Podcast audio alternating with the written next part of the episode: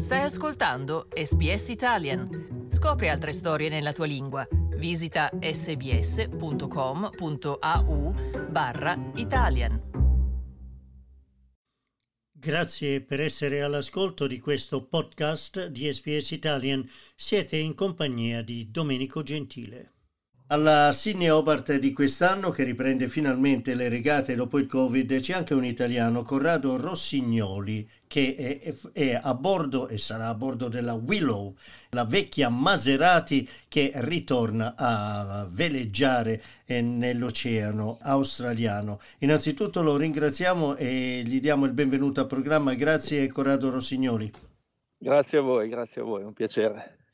Allora, Sydney Hobart, parliamo di questa gara velica, cerchiamo di spiegare quali sono le difficoltà che mentalmente uno deve affrontare prima ancora di salire a bordo di questi yacht per questo lungo viaggio verso il sud. Ma allora, intanto è notoriamente una regata dura, per cui spesso si hanno condizioni di molto vento e mare, per cui il focus è su preparare la barca per quelle condizioni che statisticamente molto spesso succedono. Quindi rispetto a una, una, regata mediterranea di quelle che siamo abituati a fare in Italia, per esempio, statisticamente qui è molto più facile avere condizioni dure, quindi la barca va preparata di conseguenza, l'equipaggio anche, per cui ci stiamo allenando in questo periodo proprio alle manovre che sono richieste in quelle condizioni al fatto che la barca sia il più possibile affidabile insieme all'equipaggio per quelle condizioni. È una regata il più delle volte abbastanza dura, ecco, e quindi la barca va di conseguenza.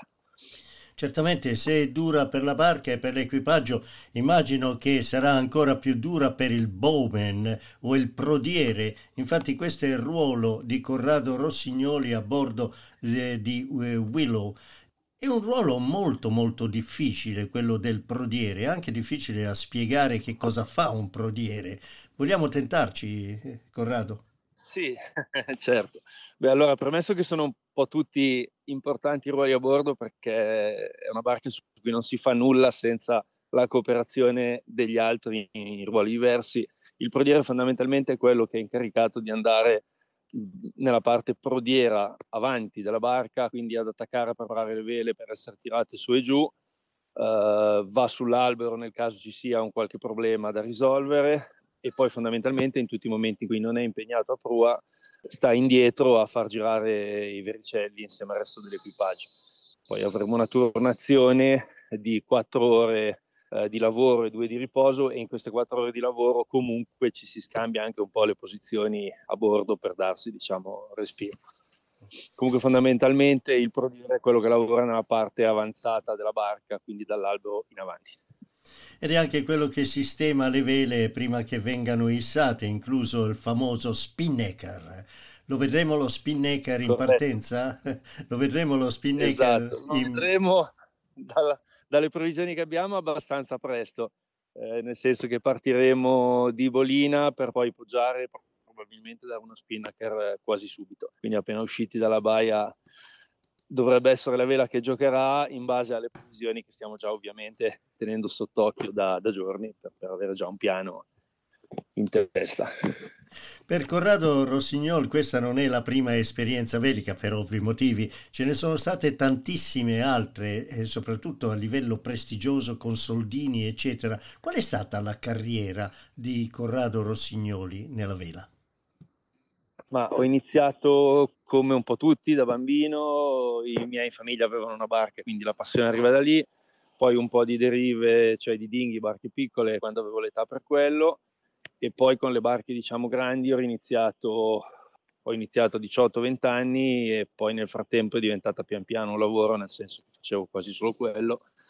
Poi c'è stata uh, tutta diciamo la gavetta prima di arrivare a cose più prestigiose, poi ho fatto la Coppa America nel 2007, quella di Valencia, con un team italiano che si chiamava più 39, misto con molti anglosassoni, e poi da lì via via tantissime altre barche, poi c'è stato il progetto Maserati con Soldini, dove abbiamo fatto, oltretutto con la barca che ora è Willow, eh, un eh, giro del mondo e mezzo tra regate, record e via dicendo, e e poi ora navigo su tante barche, insomma, da mercenario dove vengo chiamato.